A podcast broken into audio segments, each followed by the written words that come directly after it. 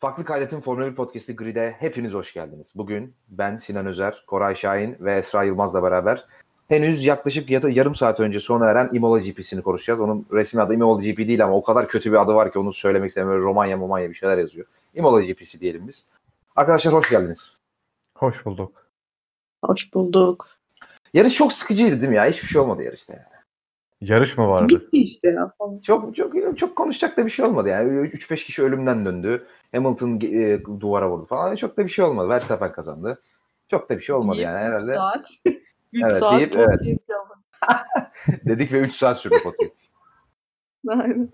Şimdi e, hızlıca girelim abi. E, çok da uzatmayalım podcast çünkü çok konuşacak konu var. Hemen e, cumartesi günüyle başlamak istiyorum. Aslında cuma günü de yani başlayabiliriz ama cuma günü çok da aslında bir şey olmadı. Sadece hafta sonuna girilirken aslında e, iki tane önemli haber vardı. Birincisi yarışla ilgili e, hafta sonu boyunca yağmur ihtimalinin olduğu konuşuluyordu. E, ve bu ihtimaller aslında daha çok cumartesi günü için konuşuluyordu diye görmüştüm ben ama pazar günü yağmur geldi ve e, iyi ki de geldi yani. Cuma günü onu yani benim aklımda kalan tek şey McLaren'ın çok kötü bir performansı varmış gibi gözüküyordu. Sonra onu toparladılar ama onun dışında Cuma günü aslında çok sıradan bir Cuma günü gibi gözüktü. Yani ön tarafın Red Bull'ları ama Mercedes'leri çok yakın olacağı belliydi Cuma gününden sıralamalar için.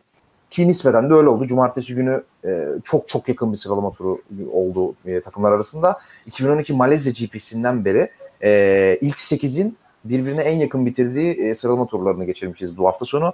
E, 0.432 saniye olması lazım ilk 8'in. E, birinci ile 8. arasındaki fark yani çok çok yakın bir sıralama turuydu. E, bunun pistin kısalığıyla da bir alakası yok. Yani daha kısa olan pistlerde çok daha fazla farklar olduğunu da görüyoruz. Tamamen yani gridin yakınlığıyla alakalı değil. Çok da hoş bir şeydi aslında. Her ne kadar yarışta çok öyle de olmasa da. E, ve e, poli alan isim Hamilton oldu. E, ben biraz şaşırdım e, şahsen. Önce kendi yorumlarımı sorayım e, Hamilton'ın poli almasını. Ben e, Verstappen poli bekliyordum açıkçası. Daha doğrusu Norris poli bekliyordum da e, o biraz fantezi tahmindi ki neredeyse tutan bir fantezi tahminiydi. E, ama Hamilton'ın poli almasını şöyle şaşırdım. Ben Verstappen'den bekliyordum ki daha sonra ortaya çıktı. Ben bu sabah gördüm. Dün göremedim. Verstappen Q3'teki turunda çok ciddi bir hata yapmış. E, ilk şikanın çıkışında dışarıya taşmış. Bayağı çimlere kadar taşmış. Yani orada neredeyse bir 0.2-0.3 saniye civarında bir e, zaman kaybı var. Çok rahat aslında bir pole kaçırmış gibi geldi bana Verstappen. E, ama Hamilton aldı. Norris'in çok iyi, çok çok iyi bir turu vardı. Üçüncü sırayı alacaktı eğer iptal edilmeseydi. E, ben onboard'unu da izledim. Hakikaten çok iyi bir tur. E, dışı, e, silinmesine sebep olan şey de 9. virajın çıkışında çok çok ufak bir farkla e, dışarıya taşmış. Yani çok aslında şanssızlık yani zaman kazandıran bir şey de değil orada e, dışarıya taşmış ama kural yapacak bir şey yok. E, onun dışında Leclerc'ün temiz bir turu vardı. Gezdiği bütün sıralama turları boyunca aslında çok iyiydi. Sadece çok fazla silinen turu oldu ama temposu hep çok iyiydi. E, Sainz'ın erkelenmesi, Sainz'ın performansı kötüydü sıralama turlarında. Onun dışında aslında sizin aklınıza gelen performans varsa onları da alacağım ama e, bu şekilde geçti sıralama turları. Esra sen Hamilton'ın pole almasını bekliyor muydun yoksa başka birini mi bekliyordun? Ya ben Verstappen demiştim ama hani Hamilton'ın Hamilton aldı diye de şok olmadım aslında. Ama e, dediğin gibi Verstappen'in büyük bir hatası var. Mesela Perez hiç beklemiyorduk. Perez az Evet. kalsın pole alıyormuş. Onun da e, son sektörde miydi? Son virajda. Son Hataları virajda. vardı. O da yani hani poli kaçırdığına üzülmüş. Ben şeyde o m, sıralama sonrasında e, röportajlarda işte konuşuyorlardı. Baya böyle hani sıkkın görünüyordu. Suratı böyle bir şey görünüyordu. Dedim acaba hani Verstappen'i geçtim diye kovulacağım falan diye mi korktu dedim ama meğersem şeymiş hani turum kötüydü pol bekliyordum ben üzülmesiymiş o. Koray sen ne düşünüyorsun sıralamalar hakkında? Ya ben e, zaten grid hesabından da o tahminleri yazmış. Ben Hamilton demiştim. Ya dedim çıkarır masaya vurur falan demiştim Hamilton için. Bayağı ama şanslı bir tahminmiş benim için. Çünkü hani siz de söylediniz. Verstappen ve Perez tam bir turu bir araya getirememiş sıralama turlarını. İşte Verstappen'in birinci sektörde, Perez'in son sektördeki hatalarıyla beraber. E, hani Hamilton'ın pole alması bence sürprizdi. Hani 1-2 kaçırmış çünkü Red Bull sıralama turlarında. E, onun için çok şey şaşırtıcı bir sonuç değil ama Hamilton'ın biraz şanslı olduğunu söyleyebiliriz burada. Yani ben e, genel olarak bu Red, e, Red Bull Mercedes dengesinde hani e, geçen e, yarıştan sonra hepimiz aslında hemen hemen aynı şeyleri söylemiştik. Hani biraz daha görmek lazım demiştik hangi aracın en hızlı olduğu konusunda. Hani şimdi bu hataları bir kenara bırakırsak en azından sıralama temposu için konuşuyorum. Red Bull yine bu hafta sonu aslında en hızlı takım gibi gözüktü. Herhalde katılıyorsunuzdur diye tahmin ediyorum ikiniz de bana da. Ee, yani yar- tamamen sıralama temposu için konuşuyorum. Yarış için hani belki farklı fikirleriniz olabilir ama hani ikinci de ikinci yarışta da Red Bull'un üstünlüğü devam etti. Yani e, artık yavaş yavaş sizce de e, şeyin zamanı geldi mi? Hakikaten Red Bull ufak bir farklı olsa da gridin en hızlı aracı deme vakti geldi mi sence Esra artık? Ee, bence vakti geldi. Hatta ben şöyle bir şey söyleyeceğim. Ben cuma antrenmanlarını cuma günü izleyememiştim. Bugün sabah o yüzden biraz bakayım dedim. Birinci antrenmandaydı sanırım. Şey konuşuluyordu. Mercedes'in buraya neredeyse e, Belçika spek bir arka kanatla e, geldi. Yani hani o kadar e, düşük seviye. Evet evet Ee, düşük downforce evet.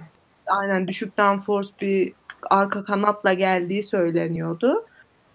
Hani ona rağmen bir şeyleri var. Ee, tabii yani onun e, düzlükte avantajı olduğu kadar virajda dezavantajı da vardır ama hani onu e, tolere edecek bir şeyleri bulmuştur Mercedes diye düşünüyorum. Ona rağmen e, iki hataya bir de rağmen yani Red Bull neredeyse pole alıyordu.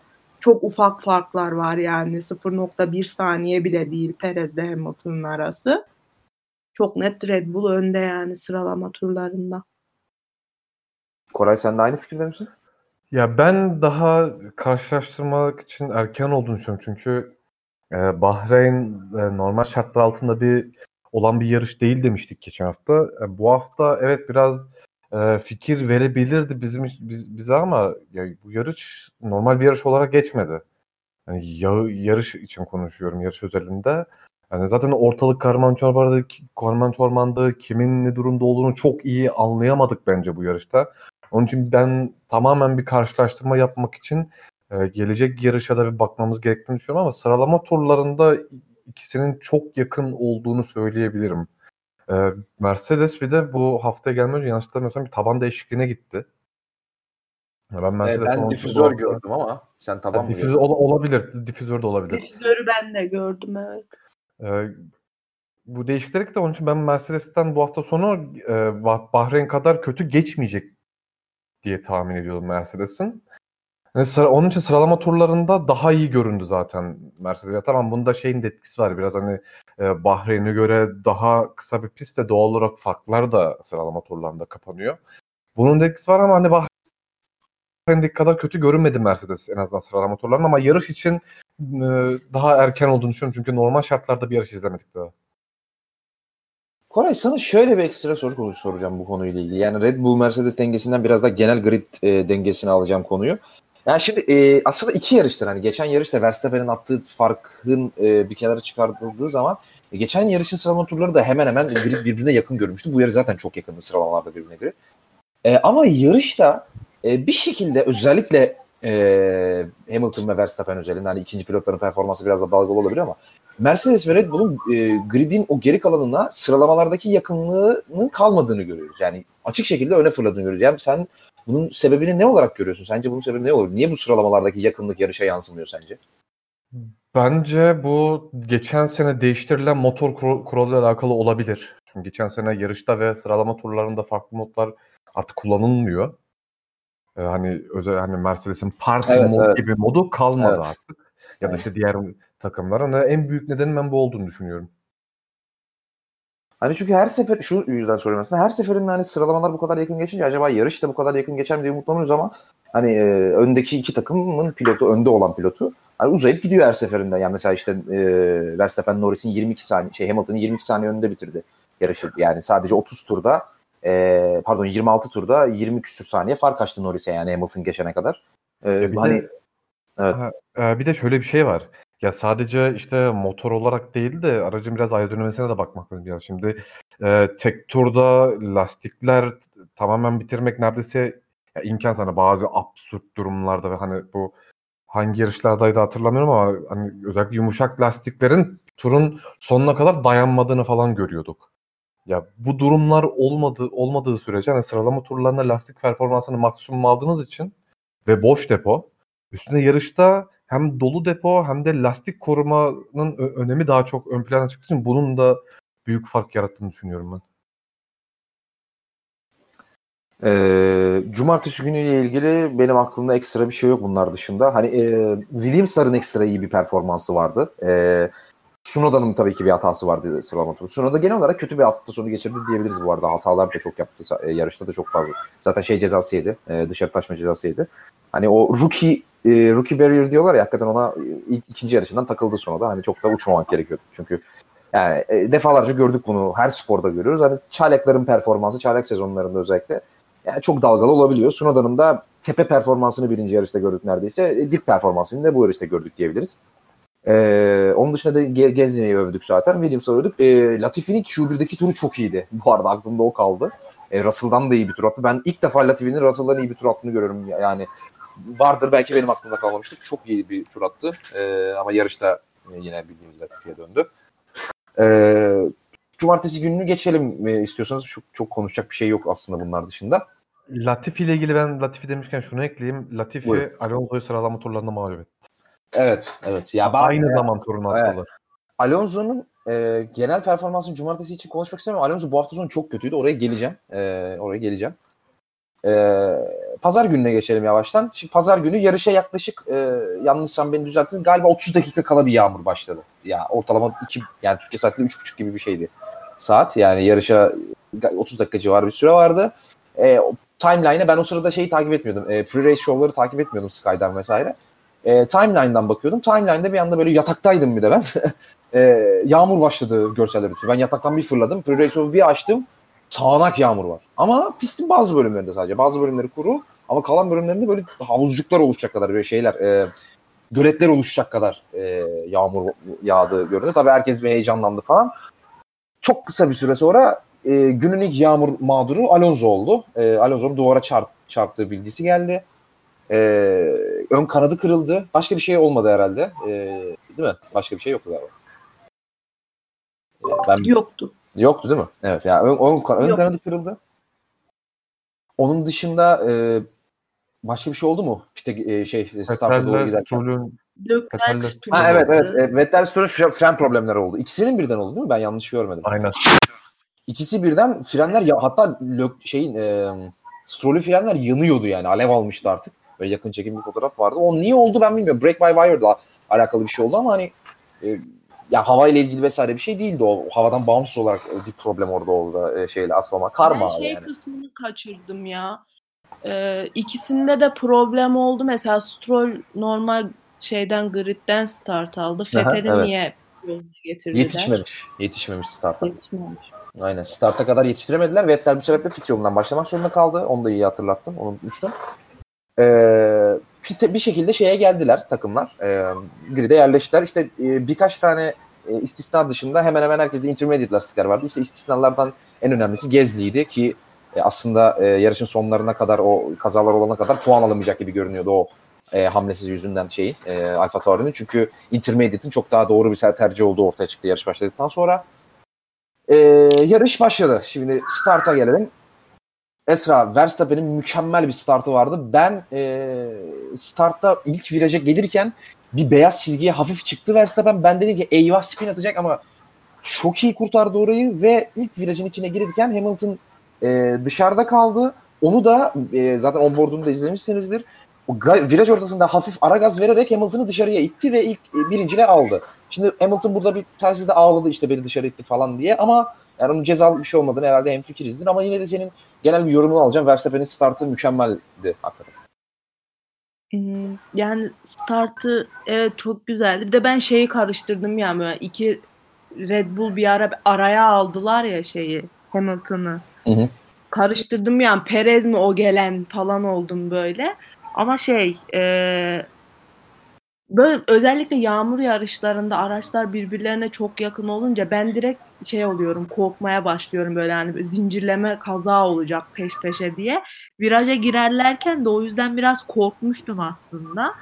Ee, ama virajda dediğin gibi çok güzel bir viraj ortasında e, gaz vererek çok güzel geçti orada Hamilton'ı.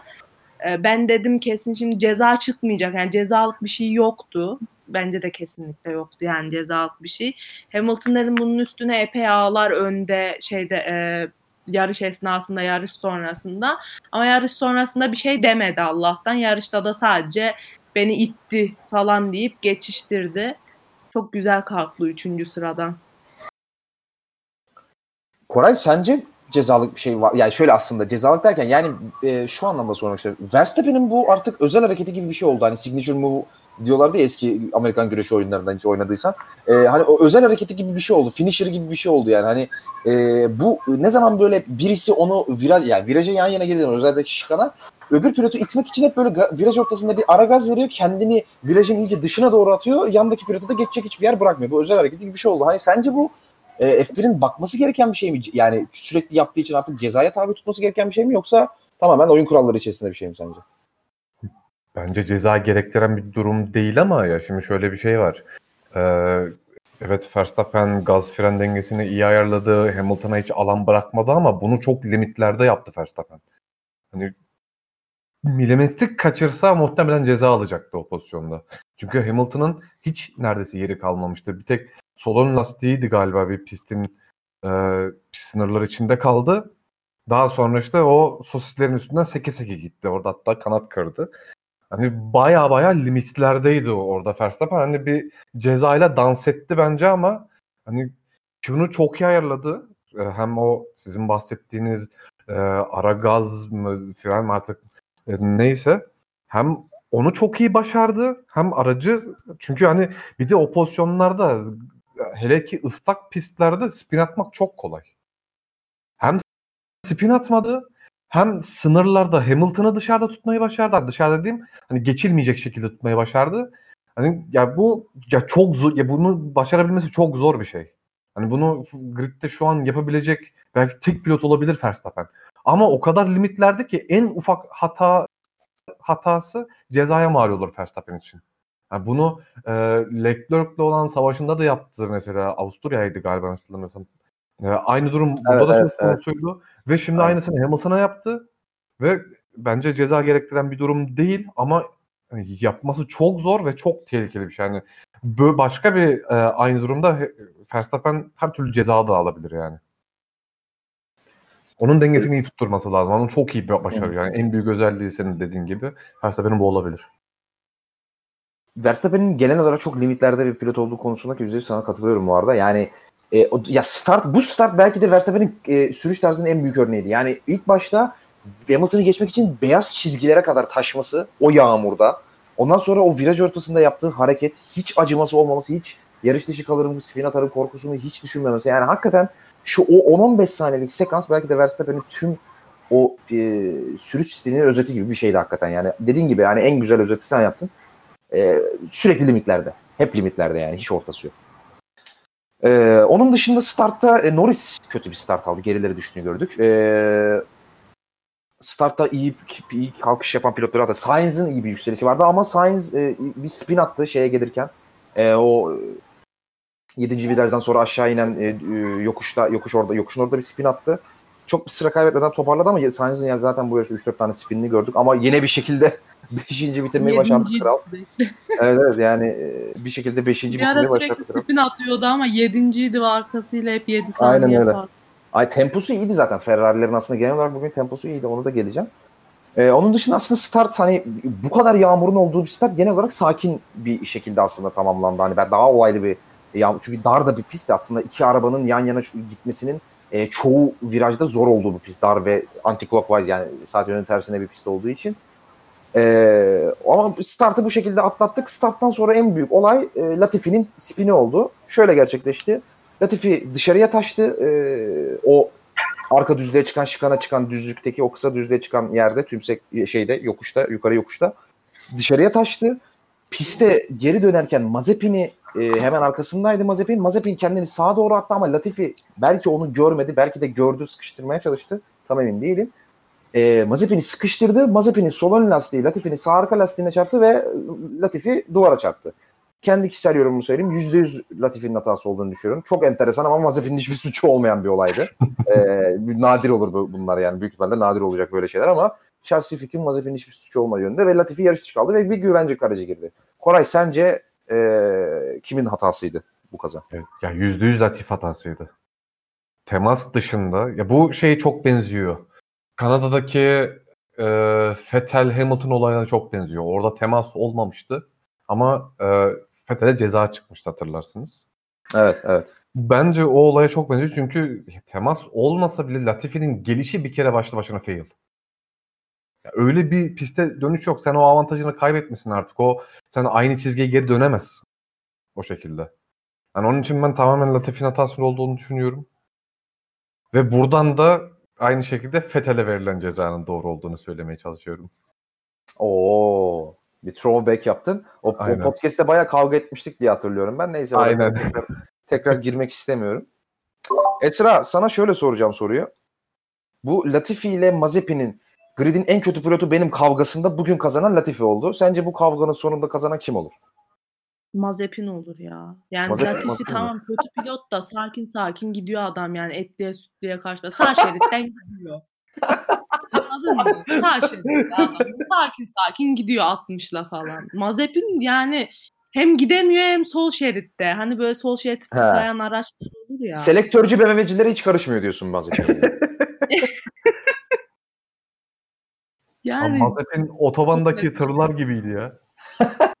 Abi inanılmaz ya. Ben işte onu konuştuk biz aramızda. Hani ben bir ara tur zamanlarına bakıyorum işte Lifetime'den 1.28 dönüyor öndekiler. 29'lara düşüyor orta sıralar. İşte orta sıradan arkası alfalar falan 1.30'lara düşüyor. Mazepin baba 1.36 atıyor yani. Hani hiç olayla alakası yok. Hani kendi başına öyle aynen sağ şeride almış takılıyor yani. Hani 5. vites. Hız sabitleyiciyi açmış abi 120 ile gidiyor baba yani. Hiç umurunda değil hiçbir şey.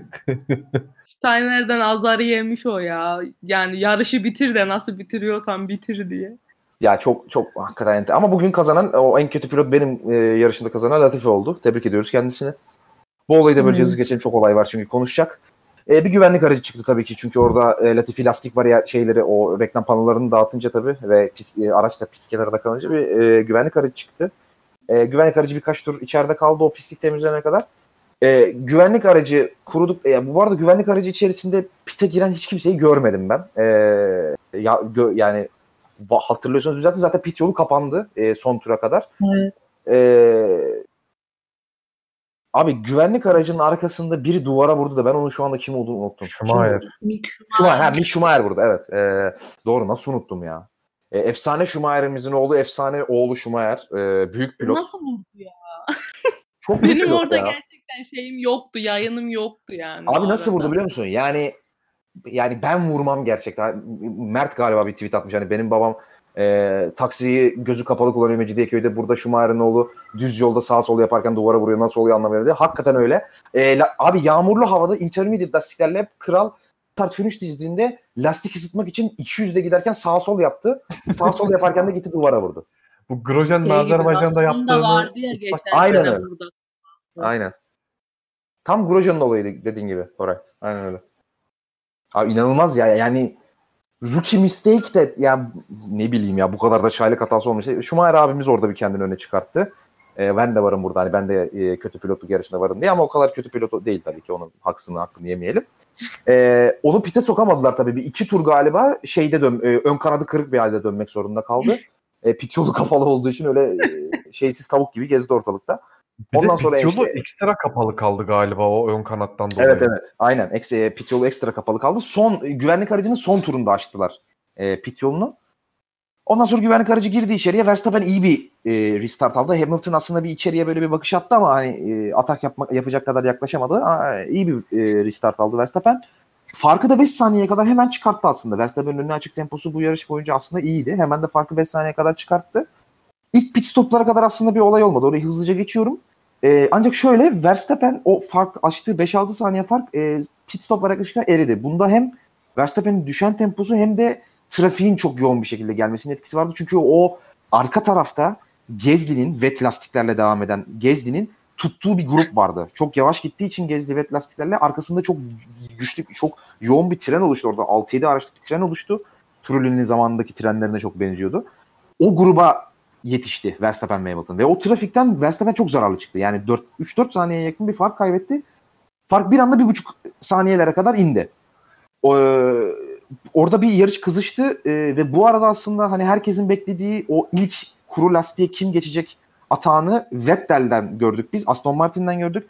Vettel pite girdi. Kuru lastikleri taktı. Aslında break by wire'ında bir sorun vardı. O sebeple de girmek zorundaydı. Girmişken slick lastikleri taktı. 2-3 tur sonra e, taktıktan 2-3 tur sonra lastikler ısındı ve en hızlı sektör zamanlarını atmaya başladı. Mor sektörü atmaya başladı Vet- Vettel. Bunu görünce Red Bull hazır fark da kapanmışken hazır trafik de varken hemen Red Bull pite aldı Max Verstappen. Bence yarışın kazanılmasının en büyük etkeni oydu. Geçen yarışta yapamadıkları hamleyi, Koray da bana katılacaktır diye tahmin ediyorum. Geçen Evet. yarışta yapamadıkları hamleyi bu yarışta yaptı Red Bull. Ee, bu, bu hemen sonrasına geçmeden bu konuda bir yorumunuzu alayım. Ben aslında şahsen Red Bull'un gene pasif davranacağını ve Hamilton'ın bir tur önce pite gireceğini düşünüyordum. Herhalde öyle bir şey olsaydı artık Hamilton yani o hatayı bir kenara bırakıyorum duvara çarpmasını Hamilton yarışı alırdı diye düşünüyorum ben. Siz de aynı fikirde misiniz Esra? Alırdı ya. Yani alamazdı diyemiyorum artık. Çünkü Yani Hamilton her önde çıkacağı yapar. herhalde kesindi yani en azından o kadar onu söyleyebiliriz yani. Yani, aynen. Ya şeye ben de katılıyorum bu arada yani o e, Red Bull'un burada e, daha atik davrandığına daha artık böyle hani o geçen e, yarışta konuştuğumuz e, büyük takım gibi düşünmeye başlama şeyine girdiğine ben de katılıyorum yani. E, bu arada yani şeyi e, sadece trafikten mi diye düşünüyorsunuz? Ben şey diye de düşündüm de Verstappen'in farkının erimesinin Hamilton'ın lastik kullanım şeyini biliyoruz yani oradaki ününü biliyoruz. Onun da etkisi olmuş olamaz mı yoksa onun konuşmak için çok mu erkendi sizce? Koray. Ya bence şey olabilir hem trafiğin etkisi hem Hamilton'da o arada e, temposu yükseldi. Ya bunlara bağlı ko- kalarak e, karar vermiş olabilirler. Hani bunun için tam e, sağlıklı bir şey diyemeyiz bence ya. Senin geçen yarıştan sonra çok ciddi eleştirin olmuştu Red Bull'a. O sebeple aslında sana öyle atmak istiyorum topu. Ee, yani pasif kaldıkları konusunda hani önde giden pilotun daha yani önde giden takımın e, bu konuda biraz da aktif olması gerektiğini. Özellikle arkasındaki pilot bu kadar yakınken hani arada 8-10 saniye olduğu zaman bekle gör yapabiliyorsun ki Vettel'in zamanında Red Bull hep bunu yapıyordu arada fark olduğu için ama özellikle geçen yarış gibi 1-2 saniyeler farklar olduğu zaman öndeki pilotun daha aktif olması gerektiğini düşünüyordun sen. Bu yarışta aslında Red Bull biraz seni dinledi ve galibiyeti getiren en büyük etkenlerden biri oldu herhalde. Ya işte ben hala e, tam dinlediğini düşünmüyorum. Çünkü hani e, tamam e, pist ıslaktı, işte tam ne zaman geçiş yapılacakla ilgili soru işaretleri vardı. Bunun için bence sağlıklı bir cevap veremeyiz buna. Çünkü e, Fetel geçmişti, Haaslar geçmişti yanlış hatırlamıyorsam hani e, siliklere geçen birkaç pilot olmuştu. Ve hala yağmur lastiğiyle Verstappen ve Hamilton pit üstündeydi. Hamilton farkı kapattı. Ee, hem de Verstappen trafikteydi. Orada yaklaşık bir 3 saniyeye yakın bir za- zaman kaybetti orada Verstappen. Hani bu durumdan dolayı ben hala e, bu konuda tam net bir şey söyleyemem. Çünkü ya evet yağmura mı güvenemediler acaba? İşte pistin durumuna mı güvenemediler? Hani bu da olabilir. Hani bu biraz hafifletici bir unsur benim için. Hani e, onun için tam net e, Red Bull ders almış diyemiyorum ben. Hemen e, kronolojik sıradan devam ediyorum. E, ilk pitler gerçekleşti. Hamilton e, Verstappen girdikten bir tur sonra pite girdi. O da medium lastikleri taktı. Ancak yavaş bir pit stop gerçekleşti. Orada 4 saniye civarında bir pit stop gerçekleşti. Mercedes'ten biraz yavaştı. Ancak yani çıktıktan sonraki farklar 6 saniye civarındaydı. Yani aslında e, bana ilk başta ki gruba da yazdım bunu. Bana ilk başta aslında sanki düzgün bir pit yapsa Hamilton geçebilirmiş gibi geldi pitten sonra ama tam da öyle değilmiş gibi.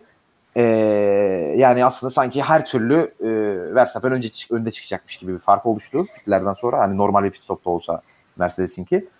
Ee, yine bir trafik sekansı gerçekleşti aslında ve yarışın dönüm noktalarından biri gerçekleşti burada. Yine bir trafik sekansı gerçekleşti. Yine aynı grubu yakaladı aslında e, Verstappen ve Hamilton. E, yedinci viraj Tosa'nın girişinde e, Villeneuve şıkanından sonra Tosa e, yok- yokuş çıkılanıyor yerde.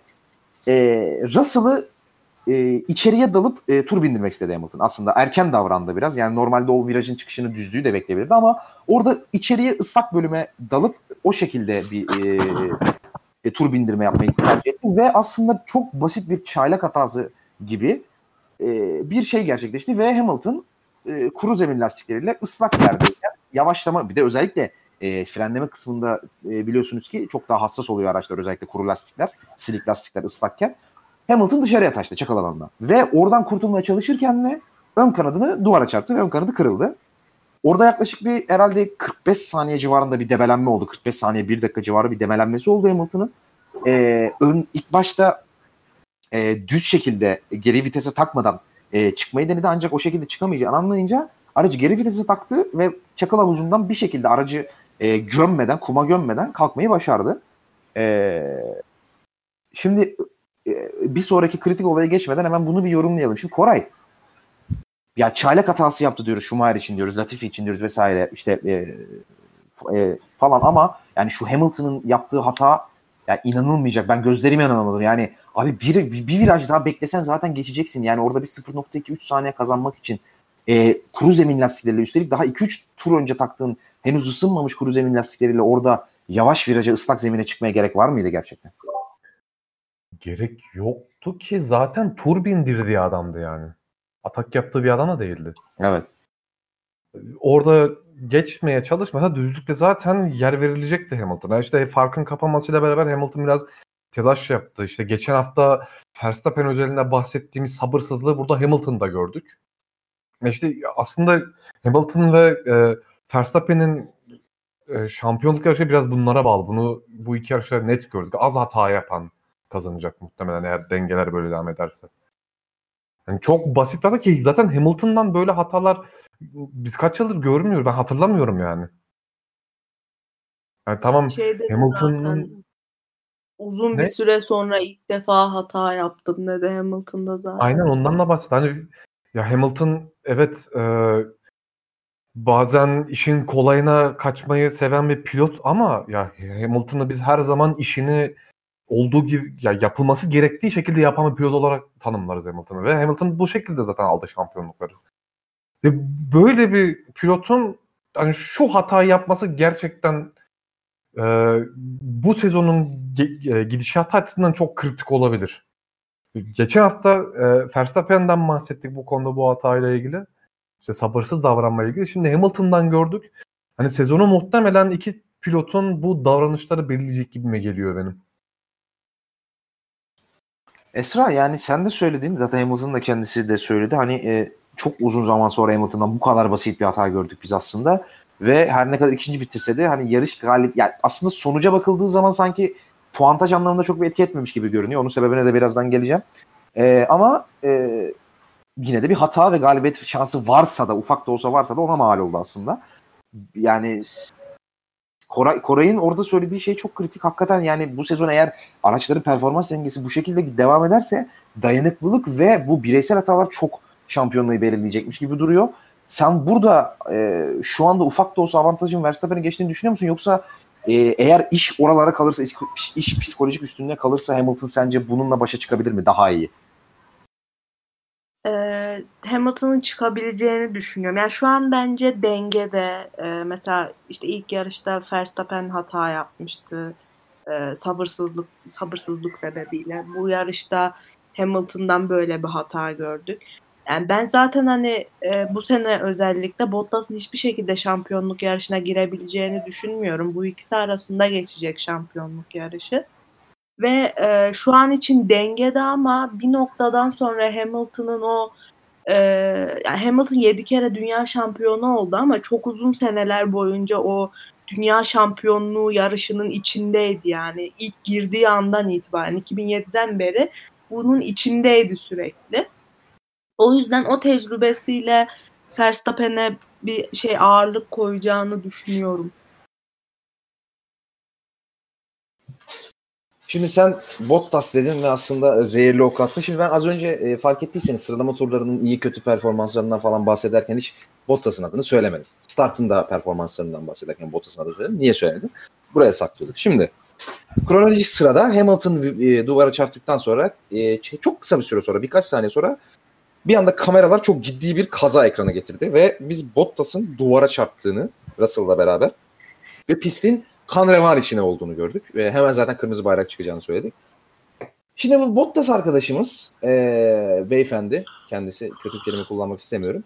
Ben hani sıralama turları için şöyle bir şey söylemiştim. 2012 Malezya'dan sonra en yakın biten sıralama turları demiştim. Ve birinci ile 8. arasında e, 0.432 saniye olduğunu söylemiştim. Şimdi bu sıralama turlarının birincisi Hamilton oldu ya abi. O sıralama turlarının 8.si de Bottas oldu. Yani şimdi bir şey demek istemiyorum. Ama yani adam ne diyecek diye bekledim ben sıralama turlarından sonra. Sıralama turlarından sonra ne demiş biliyor musunuz abi? Araca güvenemedim demiş. Evet ya aracın arkasına güvenemedim falan demiş yani. Rezil kepaze. Yani ben bir şey söylemek istemiyorum artık. Ya çok konuştum burada ben Bottas'la ilgili de. Yani her seferinde bir üstüne koymaya başarıyor. Gerçekten tebrik ediyorum kendisini. Yani şu pistte 0.4 saniye nasıl yedin takım arkadaşından be adam ya. Ya Williams zaten yarım saniye gerideydi neredeyse, neredeyse Mercedes'ten. Yani Russell'ın 3 saat 3 sıra önünde bitirmeyi nasıl başardın bu sıralama turlarını ya? Güvenemedim demiş araca. Yani biz de sana güvenemiyoruz ama işte yarışıyorsun hala Mercedes'te. Hani yani oluyor demek ki böyle şey. Bitti bu başladı işte. Abi inanılmaz ya. ya. Yani ben Bottas'ın artık e, vergi mükellefliğine dair hiçbir şey söylemek istemiyorum. İnanılmaz bir pilot ya. Gerçekten inanılmaz ya. E, bu inanılmaz arkadaşımız e, Russell'la bir olay yaşamış. Bu konuda aslında hala aynı fikirde değiliz gibi seziyorum ben. E, şu an onu da soracağım size. Şimdi kaza şöyle gerçekleşti. Kazayı iyi anlatacağım. Yani cümleyi iyi dinlemesini istiyorum seyircilerin. Williams pilotu George Russell Mercedes pilotu Valtteri Bottas'a ar- start finish düzlüğünde geçiş için atak yaparken birbirlerine. Tekrarlıyorum. Williams pilotu George Russell, Mercedes pilotu Valtteri Bottas'a geçiş için atak yaparken çarpıştılar. Nasıl diyormuş Şimdi burayı- ben seneye gelmiyorum Mercedes'e. Burayı bur- burayı yani burayı herkes anlamıştır diye tahmin ediyorum. Bir daha söylüyorum Williams pilotu geçiyordu. Ya yanlış anlaşılmasın. Bottas geçmiyordu abi. Williams geçiyordu. Yani orayı tekrar söylüyorum. Yani ve Bottas'ın öyle sıkıntısı falan yoktu. Ha vardı pardon özür dilerim. Güvenemiyordu araca. Özür diliyorum. Araca güvenemiyormuş. Ee, şimdi burada ikiye bölündük. Ben Bottas'ın çok fazla bir sıkıştırma yaptığını göremedim. Çok fazla izledim onboard görüntülerini. Ben şahsen Russell'ın e, fazla dışarıya taştığını, beyaz alana kendisini çıktığını ve o sebeple kazan gerçekleştiğini düşünüyorum. En maksimum ihtimalle %50-50 veriyorum ama ben Bottas'ı kesinlikle burada pardon e, Russell'ı kesinlikle burada suçsuz göremiyorum.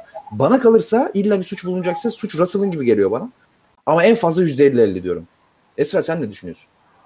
Kesinlikle yüzde yüz Bottas'ta suç. Ya bu biraz şey gibi. e, Ben şimdi e, şey de dinledim. E, Yarış sonu röportajlarını da dinledim Bottas ve Russell'ı. E, Önce şunu söyleyeyim. E, Bu şey gibi 2019 Brezilya'da Vettel'le Leclerc'in kazası vardı ya. E, Vettel'in düz gittiğini iddia ediyordu Evet, evet. e, insanlar. Ama aslında Vettel orada yavaş yavaş Leclerc'in üstüne doğru geliyordu. Burada da Bottas aslında yavaş yavaş e, Russell'ın üstüne geliyor ve ikisi de hani düzlükte ve e, düzlükte o hızlarda yaptığınız ufak bir direksiyon hareketi e, daha e, fazla bir şekilde yana kaymanıza sebep olabiliyor yani. Ve hani Russell da bunu söylüyor tamamen. Diyor ki yani bir centilmenlik anlaşması var aramızda. Bu kadar hızlı giderken bir aracın önüne bu şekilde çıkılmaz. Yani yavaş yavaş geldi ama bu süratte gittiğimiz için hani o yavaş gelmesi bile yani yavaş kırması bile direksiyonu insanı tedirgin ediyor. Ben de o yüzden biraz daha sağa gittim ve hani şey ıslak alana lastiğimi kaptırdığım için e, spin atıp ona çarptım diyor ama Bottas diyor ki başkasının hatası sebebiyle e, puansız ayrılmak yarıştan çok tabii ki hayal kırıklığı verici bir şey. Allah'ın aşkına ya. Üf, Geç bunları. Birader ne diyorsun ya? Sanki Allah o kazayı yapmasa da ben Bottas'ın puan alabileceğini düşünmüyordum bu yarıştan. bu. Aa olur mu? 9. olacaktı. 2 puan alacaktı reis ya. Öyle deme lütfen. Şampiyonluk yarışında altın puanlar. Tabii tabii. Aa. Aynen öyle. Şampiyonluk yarışında çok kritik puanlar onlar. Koray sen ne düşünüyorsun bu kazayla ilgili? Ben de Esra'ya katılıyorum. Bottas'ın e, zaten e, ıslak zeminde Russell geçecekken çizgi değiştirmesi büyük hata. Bence de hata Bottas'a. Zaten e, Raikkonen galiba Raikkonen'in ka- kamerasında sürekli gösterdi pozisyonu kırmızı bayrak çıkmışken. Hani orada Bottas'ın götüne bakarsanız hani Bottas'ın çok net bir şekilde Russell geçecekken yön değiştirdiğini zaten Bottas'ın götüne Drive to Survive'da baktık abi. Bakmamıza gerek yok. Aynen Right Survivor'da baktık onu. Onun için ben net hatalı olanın Bottas olduğunu düşünüyorum. Ee, zaten Russell daha hızlı neredeyse yanına gelmişti. Hani e, Bottas, Russell eğer kaçmaya çalışmasa orada çarpacaktı. Evet işte Leclerc'le Fet- Vettel gibi olacaklardı. Birbirlerine gireceklerdi yani. O Aynen kaçmış. muhtemelen öyle olacaktı. Daha kötü bir kaza olmuş ama yani sonuçta ikisi de kazayla sonuçlandı. Yine grid ekibinin bana karşı cephe aldığı bir olayı daha geçiyoruz bu şekilde. Yani bu Ee, işi senden daha iyi bildiğimiz bir gerçek evet evet abi. evet. Yani ben Formula 1'den çok anlamıyorum doğrudur. Ee, duayen abilerimiz ablalarımız ne diyorsa onları dinliyoruz biz. O zaman siz suçlu diyorsanız ikiye bir kaybettim ben burada. Şey zaten e, Sinan biraz önce Lando Norris'in e, pol almasını kıl payı kaçıralım dedi. Norris 7. oldu. Geleceğiz oraya da geleceğiz. Bir dakika şimdi. Bir dakika şimdi kardeşim. Bir dakika burada adam gömmeye başlamayalım. Bir dakika. Norris'e gelelim Norris'e yavaş Bir dakika yavaş geleceğiz. gelelim. Bir dakika. Adam gömmeye başladınız yine abi. Oo. ben burayı terk ederim. Ben giderim bak yani. Burada da Craig'i de alırım giderim. Ona göre. Craig de dinlemiyor ki seni gelmiyor adam artık. Eğer gel diyorsun gelmiyor. Git diyorsun gidiyor. Nasıl bir bot neyse. Şimdi e, kırmızı bayrak çıktı. Biraz da geç çıktı aslında. Niye bu kadar beklediler anlamadım. Pis kan revan oldu yani. Kan gölüne döndü. Neyi beklediler o kadar onu da anlamadım ama geç de olsa bir kırmızı bayrak çıktı. Tabii e, kırmızı bayrak yaklaşık yani 20-30 dakika civarı bir kırmızı bayrak periyodu oldu. Yanlış hatırlamıyorsam. E, o tabii ki orada zarar gören lastik bariyerlerinin düzenlen, düzeltilmesi vardı. E, pistin temizlenmesi vardı. Pistte çok fazla parça vardı çünkü. Raikkonen'in onboard'u bu arada Koray bahsetti. Efsane yani. Hani ben çok güldüm izlerken. Baba bir anda şey nereye geldik biz oldu yani. Ee, ha, bu arada ben şeyi atladım. Aa evet e, şu anda X bir yerden bir uyarı geldi bana. X bir yerden isim vermeyeyim nereden geldiğini. E, e, tokadını gördünüz mü dediler. Abi Bottas e, şey Russell indikten sonra araçtan indikten sonra çok sinirliydi. E, Bottas'ın yanına gitti bir şeyler söyledi. Bottas ona orta parmak çekti. Russell da şeyine tokat attı. Kaskına tokat attı böyle hafiften de olsa. Yani şimdi e, şu- şimdi şöyle de bir soru gelmiş. Bir dakika o soruyu da hemen bulacağım. Şimdi isim vereyim hafiften sorulara da oradan e, giriş yapmış olayım. Çünkü o soru önemli bir soru.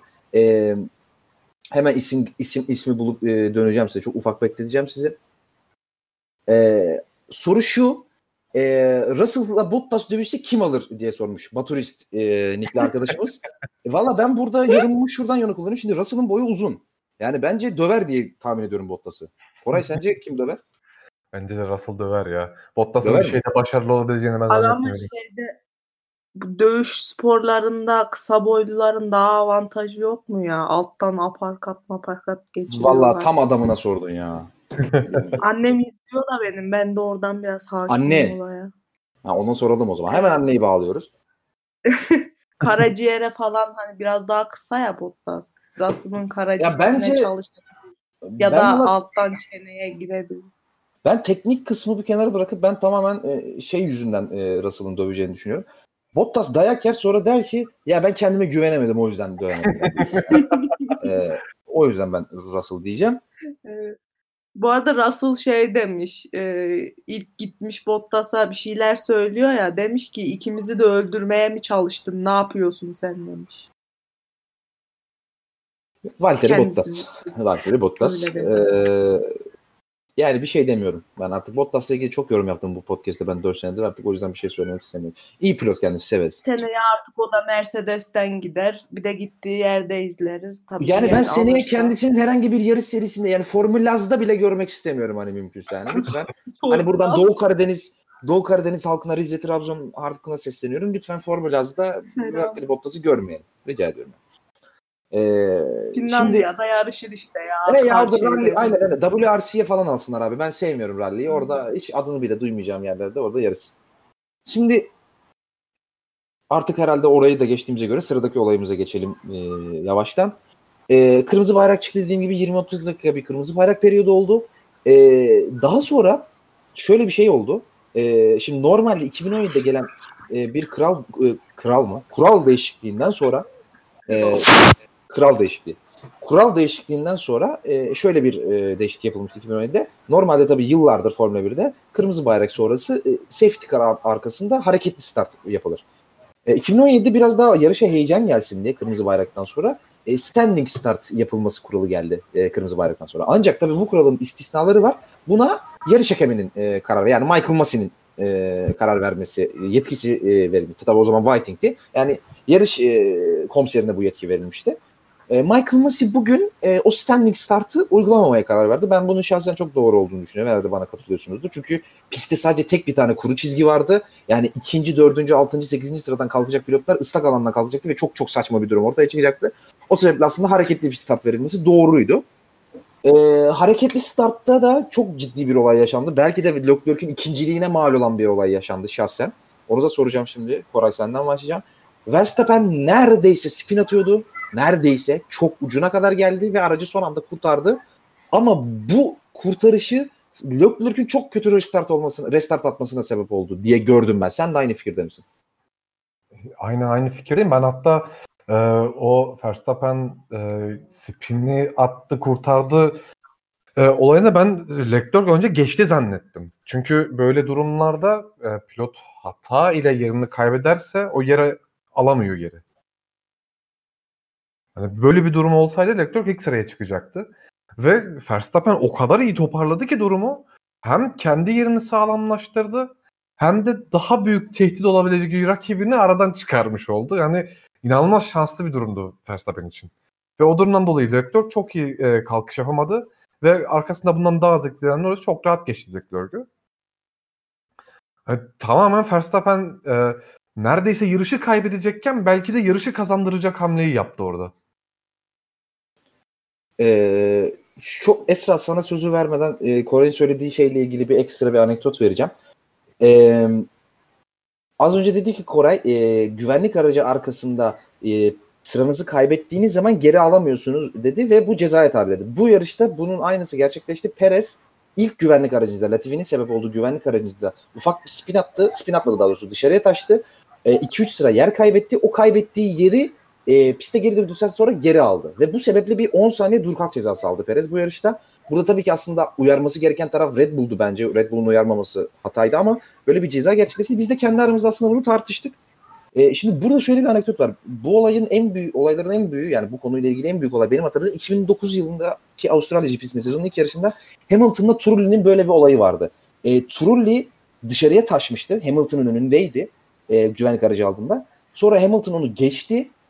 E, Trulli Turilli radyodan e, takımıyla iletişime geçti. Dedi ki geçeyim mi dedi. O e, takımı önce dedi ki işte ona hayır geçme bizi bekle dedi. Sonra Hamilton yer verdi. Hamilton dedi ki Hamilton, e, bu sefer Turilli'ye dediler ki geç ama Turilli geçmedi. Sonra bir sonraki tur geçti. Orada çok karışıklık oldu bir şeyler oldu geç geçme falan. Sonra iki pilota birden ceza geldi. Hatta Hamilton e, diskalifiye oldu diye hatırlıyorum o yarıştan. E, güvenlik aracı arkasında yerini değiştirdiği için. Öyle bir şeyler hatırlıyorum. O yarıştan sonra bu kural değiştirilmiş abi. E, ben bunun bu, o, o yarıştan sonra değiştirildiğini unutmuştum. Ben hala pilotlar geçebiliyor diye hatırlıyordum. Orada benim bir unutkanlığım olmuş. Ama şu andaki kural net bir şekilde güvenlik aracı arkasının arkasında e, spin vesaire bir şey olduğu zaman yerinizi kaybettiğinizde yerinizi geri alamıyorsunuz. Ama eskiden bu böyle değildi. Onun kafa karışıklığını yaşayan varsa onu da açıklayayım.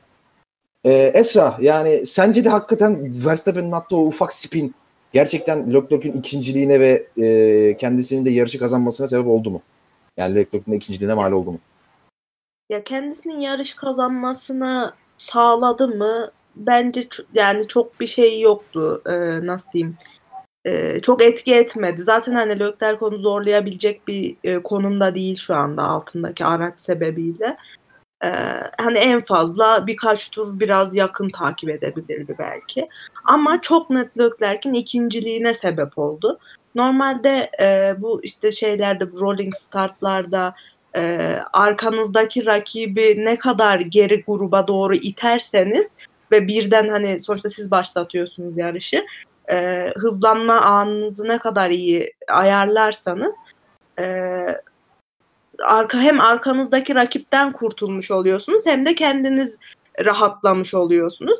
Hani normalde arkasındaki Hamilton olsaydı dediğiniz gibi kendinin galibiyeti için bayağı büyük bir şey olmuş olacaktı. E, Leclerc orada iyi start alabilmiş olsaydı muhtemelen Norris'le farkı koru, koruyacaktı. Öyle çok aralarında bir fark yoktu çünkü e, tur zamanları olarak. E, ve Norris'te soft lastikler vardı. Bir süre sonra tükendi o lastikler. Norris yine iyi dayandı yarış sonuna kadar. Ve hani e, belki Norris'in o Hamilton'ı McLaren'le savunmaz mesela 2-3 tur savunmuştu. Birazdan ona da geleceğiz. O 2-3 tur savunmaları vesaire kendine zaman kazandırdığı için Leclerc'i bugün podyumda ikinci sırada görecektik muhtemelen.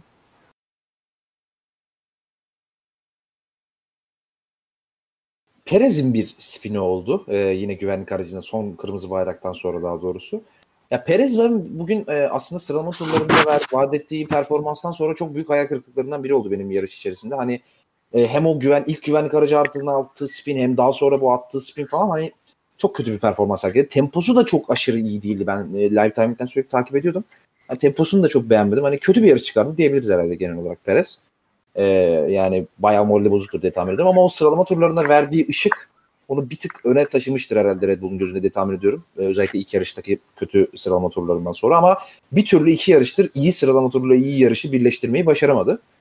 Ee, onun dışında benim aklıma şu an e, yani tabii ki Hamilton e, kırmızı bayraktan sonra ben aslında ikinci ol, olacağını tahmin etmiştim. Hakikaten ikinci oldu. Hani biraz e, özellikle Norris'i geçerken zorlandı. Norris iyi savunma yaptı ama e, bir şekilde ikinci sıraya tırmanmayı başardı ve o kazadan aslında yaptığı kazadan e, hasarsız ayrıldı diyebiliriz. Çünkü zaten ikinci sıradaydı. Zaten Verstappen yarışın favorisiydi ve hasarsız ayrıldı diyebiliriz aslında. Az hasarla da değil. Direkt hasarsız ayrıldı yani.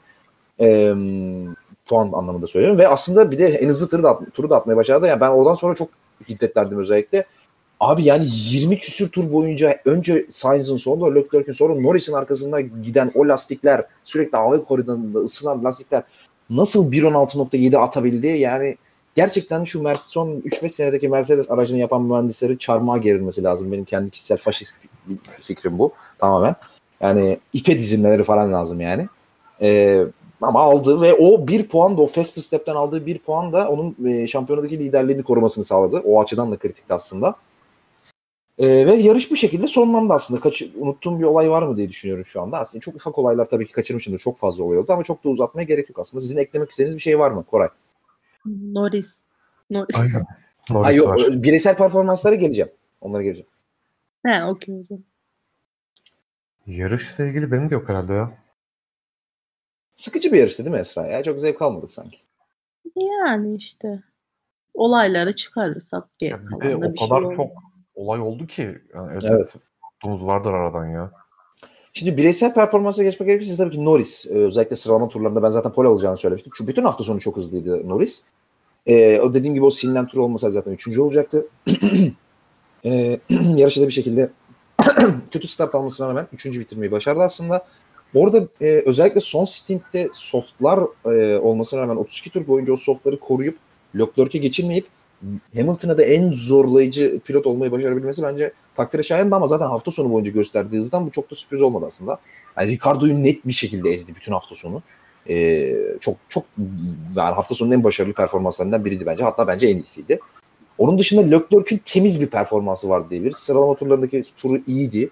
Ee, yine takım arkadaşını geçmeyi başardı. Yarışta da temposu fena değildi. Ben Norris'i zorlamasını beklerdim en azından ama çok net bir atak şansı yakalayamadı. O biraz hayal kırıklığı oldu. Ee, ama Norris'in temposunu düşününce yani çok da bir şey diyemiyorum orada. Hayal kırıklıklarının en büyüğü bence Alonso. Hem sıralamalarda yarım saniyeye yakın bir fark yedi o konudan. Ee, e, yarışta da geçildi. Bir ara öne geçti sonra pist üstünde geçildi Okan'a falan. Yani hiç oralı değildi. Bu yarış hiç gelmemişti dedem buraya yani e, maalesef. Ee, iyi performanslardan Raikkonen'i sayabiliriz. Hiç ortalıkta gözünmeden 2 puan aldı kral. Yani tam dede yani hani hiçbir şey yapmadan yine 2 puanı kapmış aradan. Yani yani şöyle söyleyeyim ben yarışta Raikkonen'i sadece Bottas'la Russell'ın kazasının onboardunda gördüm. Onun dışında hiç görmedim. Ee, ama aldı 2 puan yani. Tebrik ediyorum kendisine. Sunoda'nın performansı kötüydü. Sıralamalarda kaza yaptı. Yarışta da hatalar yaptı. Genel olarak silik bir performansı vardı diyebiliriz. Ricardo zayıftı Norris'e bakarsak. Norris'in performansına kıyasla. E, Bottas'ın Allah bin belasını versin zaten onu da konuştuk. Yani e, onun dışında eklemedik istediğiniz bir şey var mı? Performanslarda. Ya performanslar değil de benim yarışla ilgili şu aklıma geldi. Ee, biz geçen e, yarışta pist limitleriyle ilgili bir tartışmaya girmiştik. Ce- yarış içinde ceza uygulanmalı, bunlar denetlemeli vesaire. Bunu bu yarışta gördük. Hatta Tsunoda ceza aldı bununla ilgili. Şimdi ben o konuyu soru olarak hazırlamıştım ama sen madem daldın onu konuşalım. Şimdi Esra senle başlamak istiyorum. Şimdi biz bunun netleştirilmesi gerektiğini konuşmuştuk. Ancak yine net değil. Neden net değil? Şöyle bir örnek vereceğim. Şimdi O e, virajın adını hep unutuyorum abi İtalyanca olmasa bile. Direkt virajın adını söyleyeceğim. Artistik yapacağım. e, Variante Alta. Bu arka e, düzlüğe çıkan e, şey. Bir, e, şikan. Şimdi Variante Alta'da e, diğer pardon öncelikle diğer virajlarda dedim. Diğer tüm e, virajlarda e, dört lastiğin birden körbün başladığı beyaz çizginin içerisinde olması gerekiyor. Yoksa e, tur iptal ediliyordu. E, bütün hafta sonu. Ama Variante Alta'da orada biraz daha pilotlar dışarıyı kullanmayı sevdiği için körbler biraz daha geniş olduğu için körbün en dışında bir kırmızı çizgi vardı. O kırmızı çizgiyi geçersen sadece turunu iptal ediyordu. Ama onun dışında körbün dışına tamamen çıkabiliyordun ve bütün pilotlar da çıktı. Şimdi ben şunu düşünüyorum. Gene bunu yazanları da gördüm. Abi neden? Orayı da geçemesin pilotlar. Yani niye sadece oraya özel bir kırmızı çizgi kuralı koyuyorsun? Ben mesela birçok pilotun bu sebeple kafa karışıklığı yaşadığını düşünüyorum. Çünkü orada geçiyor, orada geçemiyor. Burada kırmızı çizgi, orada beyaz çizgi. Abi neden ya? De ki abi tüm virajlarda beyaz çizginin dışına çıkarsan turun iptal olacak. Bu kadar basit. Bunu yapmak çok mu zor mesela? Demek ki çok zor yani artık. Çünkü o kadar saçma bir şey hal aldı ki bu durum. Yani yok kırmızı çizgi, yok beyaz çizgi, yok siyah beyaz sarı çizgi bilmem ne. Gerçekten çok saçma yani. Biraz yavaş girer viraja, kalır normal pist sınırlarının içerisinde devam eder. İlla yani o virajı hızlı döndüreceğim diye işte aa bak bizim tur zamanlarımız Formula 1'de sürekli gelişiyor, araçlarımız gelişiyor demek için yani bunlara gerek yok ne bileyim çok kafa karıştırıcı artık ya. Ondan sonra işte Bahreyn'deki gibi saçma sapan tartışmaların içinde buluyoruz kendimizi. %100 katılıyorum. Ee, yarışı kapatabiliriz herhalde. Eklemek istediğiniz bir şey yoksa. Ee, zaten dolu dolu olayların hepsini konuştuk. Genel olarak e, tabii ki çok olaylı, çok eğlenceli, çok kaoslu bir yarıştı. Kazananın da Hamilton olmaması e, taraftarlık açısından değil, farklılık açısından beni sevindirdi en azından. E, buradan e, farklı kaydet adminini de kınıyorum. E, Hamilton kaybedince hemen podcast'e giriyorlar diye tweet atmış. Biz geçen yarışta da hemen podcast'e girdik. Hamilton kazanmıştı. Lütfen böyle ithamlarda bulunmayalım. E, kendisini kınıyorum. Aras Bayram'dır büyük ihtimal tweet atan. Kınıyorum kendisini. e, şimdi dilerseniz ufaktan sorulara geçelim. Çünkü yarışla ilgili sorular var ağırlıklı olarak. Diğer yarış dışı olaylara geçmeden önce yarışla ilgili bazı soruları alalım. Şimdi benim en çok dikkatimi çeken sorulardan biri çünkü ben de bunun tweetini attım. Nail'den gelmiş. Nail Gürgen. Hamilton sonrası gelen Mercedes pilotlarının kazası çok net tezgah değil mi? %100 katılıyorum. Koray. Abi, kazadan öte hani zaten Bottas ve Russell kazası tam öyle bir geldi ki yani Hamilton baya baya hani tanrılar tarafından destekleniyor diyorsun ya üstüne Hamilton e, geri düştükten sonra yarış tekrar başladıktan sonra Stroll'de de bir hata, şey oldu sorun oldu vites evet evet. Evet. Hamilton geçtikten sonra öyle bir sorun kalmadı ortada. İnanılmaz ya. İnanılmaz. Bu hangi Esra? yarıştı? Ha, Ee, bir, bir Williams mıydı? Bir, e, birinin daha başına gelmişti.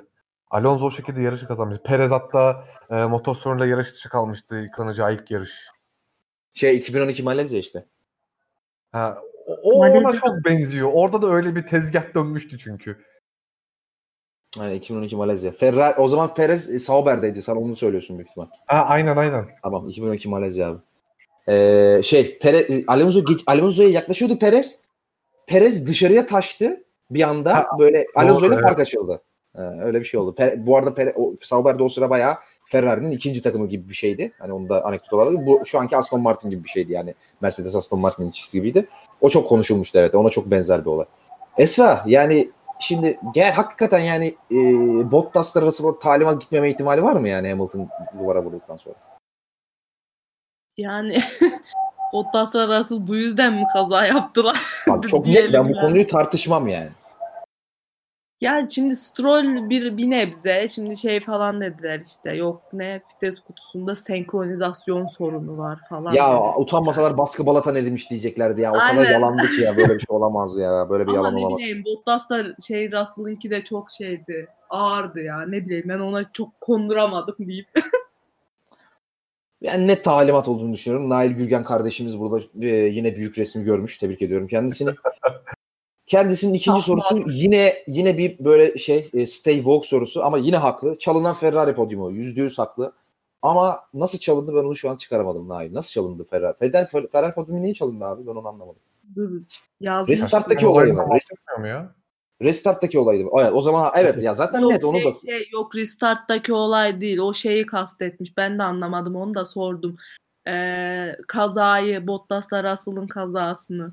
O kaza sebebi 30 saniye Norris'te fark Doğru. vardı o zaman Leclerc'in arasında. O fark mümkün neye kapanmazdı finish'e kadar diye. çok doğru söylemiş. Yine Çok, çok. doğru söylemiş. Ya, Nail kardeşimiz doğruları görmüş. Lan son pedala basıyorsun, sol pedala basıyorsun derken mühendis neler hissetmiştir? Ya abi o olay o olaya çok güldüm ya. Adam diyor ki debri çıkış viraj çıkışlarında sorun yaşıyorum. Debriyajımda sıkıntı var. Adam sol pedala basıyor dedi ya. Böyle bir şey olamaz abi. Bu adama podyum verdi işte Leclerc. Yazıklar olsun. Yani gerçekten bir şey söylemek istemiyorum. Ayberk Sorgun. Verildi hocam. Ben arkadaşın linkini çok seviyorum bu arada. Hakikaten çok komiklik. Tersten Driver of the Day adınız kim? Valla benim şey e, Mazepin. Çok temiz sürdü. Tersten Driver of the Day. Aynen Mazepin. Benim de Mazepin ya. Abi Mazepin'in bu arada şey olayı aklıma geldi. Abi Ayberk iki sorumlusu mu soruyor. Abi tam diyorduk ki hiç ekrana gelmedi. Kral son iki turda mı ne bir spin attı gene ya. Ekrana gelmeyi başardı ya. Ya var ya büyük pilot ya. Yani Allah'tan bir yere çarpmadı ya. aynen ya şey dedi büyük ihtimal. Ya ulan ulan bir saattir falan hiç kimse beni anmıyordur. Şöyle bir spin atayım da bir ekrana geleyim demiştir büyük ihtimal. Sponsorlar falan gözüksün. Ya baba ya hakikaten yani 5. viteste gider, giderken de spin atmayı başardı. Tebrik ediyorum kendisi. Bir de Koray Şahin'e bir sorun var. Alfa Tauri takımının komple hamama gitmesi mi lazım demiş. Abi hamam değil de Alfa Tauri'nin çok alfa hareketleri var ya. Şey Oo, bundan kelime önceki. Almanya mıydı? Kuru pistte Gezli'ye vet takmışlardı. Bir vet diye alıp Evet veremediği evet var. evet. Evet evet evet evet. Sonra Alfa şey Tauri- yapmışlardı ya. Yarıştan yarım saat sonra yağmur yağınca da işte biz bu yağmuru bekliyorduk. evet evet evet. ah be bir tık erken olmuş. Hakikaten bu Alfa Tauri'nin vet sevdası nedir ya? Ben anlamadım yani orayı. Değişik bir fantezisi var ya. Hayır ne umuyorlardı yani? Herkes vete geçmek zorunda kalacak, gezli yarış kazanacak falan diye mi umuyorlardı? Abi bu neyin fantazisi yani? Evet orada dediğin gibi bir kendini böyle bir şey büyük aynada görme olayı var dediğin gibi Alfa Tauri'nin. O hamamla çözülmez ama onlara bir stratejisi lazım. yani o net. Ee, Osman Akbaş eğer yanlış okumadıysam Osman Akbaş ten. Evet. e, dumanlı bir PP'si var kendisinin. Hamilton'daki şansı ben başka pilotta görmedim. 2018 Almanya 14. sıradan başladı. Vettel Çakılca bunun girdi. Adam birinci oldu. O şans değil Vettel'in orospu çocukluğu onu bir kenara da koyayım. 2019 Almanya bir dakika pit stop kanadı kırdı. Gitti cezalarla birlikte 9 oldu. O olaya ben hala ara sıra açıp gülüyorum. Onun bir editi var. İzlemişsinizdir mutlaka. O pit stop'un Evet. izlediniz değil mi? Abi inanılmaz ya. Of. Ee, bu yarışta başkası o çakıl havuzuna girse yarışa geri dönemez. Gitti ikinci oldu. Şans ve soru işaretlemiş. Yani Pilot. evet, Hamilton, Hamilton pilot. Bal değil pilot yorumu geldi dinleyicilerimizden. Hamilton çok mu ballı Esra? yani abi ballı ya. Yani artık böyle hem şeyin e. Mercedes'in şeye geçmesi lazım. Ee, bu bal peteği e, şeklinde bir giydirmeye geçmesi lazım. Sarı renge yani. Başka türlü kurtarmaz. Hatta ülkemizden bal firmaları da sponsor olabilirler. 5 kavanoz Hamilton yüzü. Ee, Giancarlo Piccini sormuş. Truth Not Bastard. Ee, selamlar iyi yayınlar. Nasılsınız? Umarım keyifler yerinde. Çok iyiyiz abi. Teşekkür ederiz. Ee, Löktör podyum yazsa daha bir tık daha iyi olurduk. Vettel'i piste görünce sadece benim mi kanım çekilip yaşam enerjim düşüyor? Ee, yani yaşam enerjim düşmüyor da. Abi o kadar olay oldu adam hala düşündüydü ya. Abi gene iki kere ceza almayı başardı. Ya mutlaka illa ya şöyle çocuklar olurdu ya mesela böyle lisede falan öyle tipler olurdu. Hani hep kendini öne atacak böyle. Hep böyle konu. Abi ne oluyor? Ediyor gene kendini konuşturmayı başarıyor ya. İnanılmaz bir pilot. İki ya. arada bir derede stop and go'yu aldı ya. Ne yaptın abi? Gene ne bok yedin yani? Ben anlamadım ki yani. Nasıl başarıyorsun abi? Çok acayip pilot ya. Çok gerçekten. Mazip, Yetenekli. insanın parasıyla rezil olması sözünün karşılığı mıdır? Yani şimdi ben Mazepin'i çok sallamak istemiyorum. Çünkü arkasında Rus mafyaları falan var dedim ya. Ben canımı seviyorum.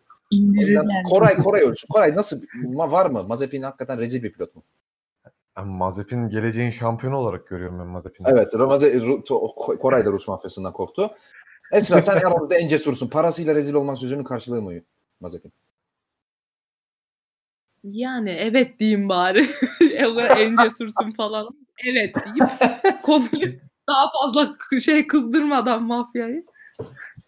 Ee, Renault'un bu sezon Alfa Romeo'ya geçilme şansı var mıdır demiş. Yani ben sezonun bir yerinde Renault'un bütçesiyle Alfa Romeo'ya geçeceğini düşünüyorum ama yani sezonu kötü başladıkları da kesin.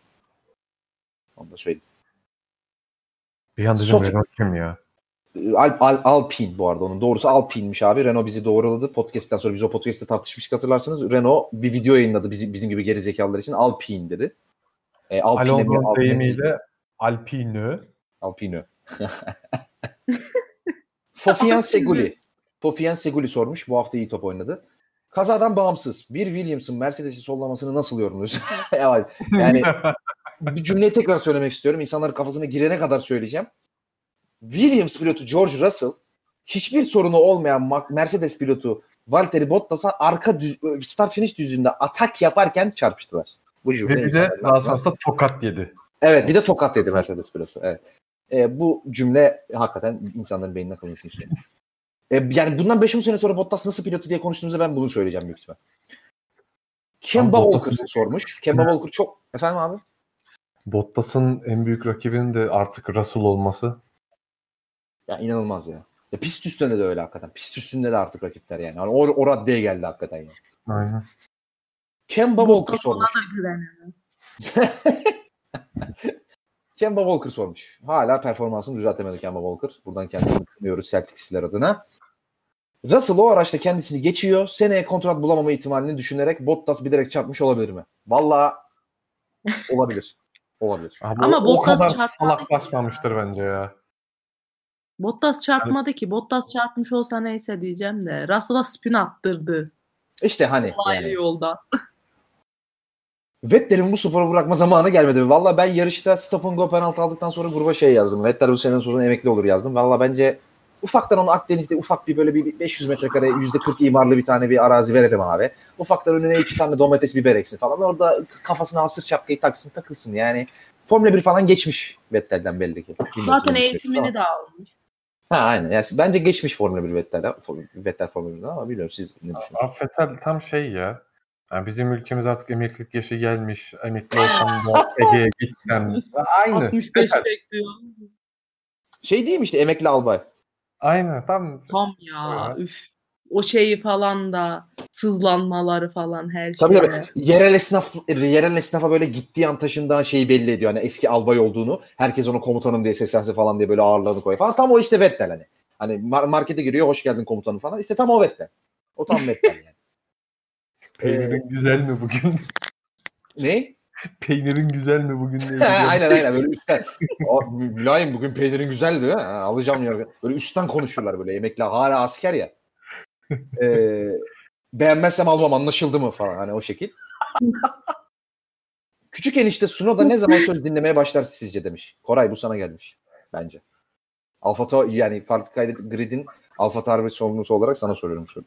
Abi Tsunoda'yı ben gerçekten anlayamadım ya. Ya pist dışında bakıyorsun böyle çok sevimli, hoş, öyle duruyor ama ya telsiz konuşmalara bakıyorsun asarım, keserim, kesin lan sesinizi, bu nasıl pist lan falan filan acayip acayip deme şeyler ve Ama ciddiye de alamıyorsun ha. O kadar komik söylüyor ki mesela cumartesi gün, cuma günü şey demiş. E, trafik paradise demiş işte. Bu ne ya paradise? Bir de trafik aklına gelmiyor. Önce şey diyor. Paradise, paradise, trafik paradise diyor. Ya abi nasıl kızıyor var ya. Allah'ım ya Rabbim. Ya kızıyor ama ciddiye de alamıyorsun ki ya- yani. Ne istiyor musun falan böyle ba- başına okşayasın geliyor böyle çocuk sever gibi. Yani. İleride çok konuşabiliriz ya Raikkonen'in tam yerin tamam doldurmasa da bir aratmama durumu olabilir ya. Yine Nick'i çok güzel bir arkadaşımız soru sormuş. Can suni puan farkı. bu puan farkı suni. Şey mi bu Serdar Ali Çelikler mi? Ee, Aykut Aykut Kocaman aynen doğru. 12 puan fark olmuş ama suni kapanır. Ee, Bottas için hangi indikar hangi indikar takımını önerirsiniz demiş. Hiçbirini. Indikar. Ha Indika. Indikar'da Bottas'ın var ya ağzını burnunu kırarlar abi. Hiç onluk değil yani. Bottas'ı var ya ne yapacaksın biliyor musun? NASCAR'a bir göndereceksin. O gene duvarıma var çarpacak. Sonra bir diyecek ki ben araca güvenemiyorum. Onu o Amerikalılar var ya nasıl döver biliyor musun? Nasıl döver o Amerikalılar var ya. Redneck Amerikalılar var ya. Trumpçı redneck Amerikalılar. Ağzını burnunu kırar bunun var ya. Yarış esnasında telleri atlar içeri girer onlar ya. Abi sen ne diyorsun? Ee, Baturist'in bir sorusu daha var. Bu Russell Bottas dövüşte kim alır sorusunu soran arkadaş. Ee, Mazepin'in yarışın sonlarında tek başına yaptığı efsane Tokyo Drift sekansına ne diyorsunuz? Onu da konuştuk abi. Çok güzel spin attı yani. Hakikaten. Ya gerçekten ben izledim. Orada spin atılacak bir şey yok. Gerçekten atmak için spin atmış yani. Spin atmak için atmış onu yani. Yani gerçekten spin Ya bir de son üç tur biraz sıkıcıydı ya. Hiçbir şey Tabii, olmadı tabii. son üç tur. Aynen aynen. Bayağı sıkıcı. Ya o şimdi sponsorları düşündü büyük ihtimal. Dedi ki ulan kaç saattir ekrana gelmiyoruz. Bir sponsorlar ekrana gelsin Ural Kali falan bir görünelim demiş büyük ihtimal. Spin attı kral işte. O akıllıca ya PR hamlesi o. Ben anladım onu. NSDK, Fox East. Efendim Koray bir şey mi söyledin? Ee, bir de şimdi iki hafta yarış var ya. Duramayacak adam. Yani hevesini Tabii tabii. Aynen. Aynen. NSDK, Fox East Blood sormuş. Çakıl havuzundan geri geri çıkmaz serbesti bir arkadaş için sormuş. Şimdi bu soru çok güzel. Ben bunu gördüm. Ee, bunu cevaplamak için özellikle şey yaptım. Şimdi normalde arkadaşlar e, çakıl havuzu değil Formula 1 araçlarının yani herhangi girdiği bir yerden geri geri çıkması yasak. Geri vitese takıp çıkamıyorsun. Formula 1'de böyle bir yasak var. Ancak şöyle bir istisnası var. Eğer düz viteste çıkamayacak bir halde kalıyorsanız o zaman geri vitese takma hakkınız var. Zaten Hamilton'ın da eğer e, kazayı tekrar izlerseniz Hamilton ilk başta bir 30-40 saniye ön yani düz bir şekilde düz viteste çıkmayı deniyor. Ama çıkamayacağını, duvarın sıkıştırdığını anlayınca geri vites takıyor. O yüzden e, bu sorunun cevabını o şekilde vermiş olayım ben. E, Aras Bilge Akşuyek, Aras Bilge nickli arkadaş sormuş. Ferrari, Sainz ile Leclerc arasındaki farkı açtırıp hiç değilse Leclerc'in podyum yapması için çalışamaz mıydı? E, yani yarışın son kısmından bahsediyorsun galiba ama e, ben onun nasıl ya şöyle herhalde Sainz'i yavaşlatmasını söylüyordu ama Direkt geçerdi ki. direkt geçerdi Hamilton evet yani. Zaten DRS ile geçiyordu yani. Aynen aynen yani aynen öyle. Ya de, aynen öyle bir ara Sainz DRS açmasına rağmen geçiliyordu neredeyse Hamilton. Hani o kadar tem, ya o tempo yeterli değildi o onu yapmak için yapacak bir şey yok. Ya bir de e, hem tutabiliyor olsa bile, tutabilecek durumda olsa bile Ferrari nedense bu tarz taktiklere artık çok şey yapmıyor, yönelmiyor. Abi Ferrari şu iki senedir, üç sene- iki senedir özellikle şampiyonluk yarışında değil de biraz daha standby modunu almış strateji işlerini. Biraz daha böyle takılıyor ortalıkta hani anladın mı? Çok o stratejik böyle büyük devasa hamlelere girmiyor. Ben onu gözlemliyorum biraz Ferrari'de. Aynen katılıyorum.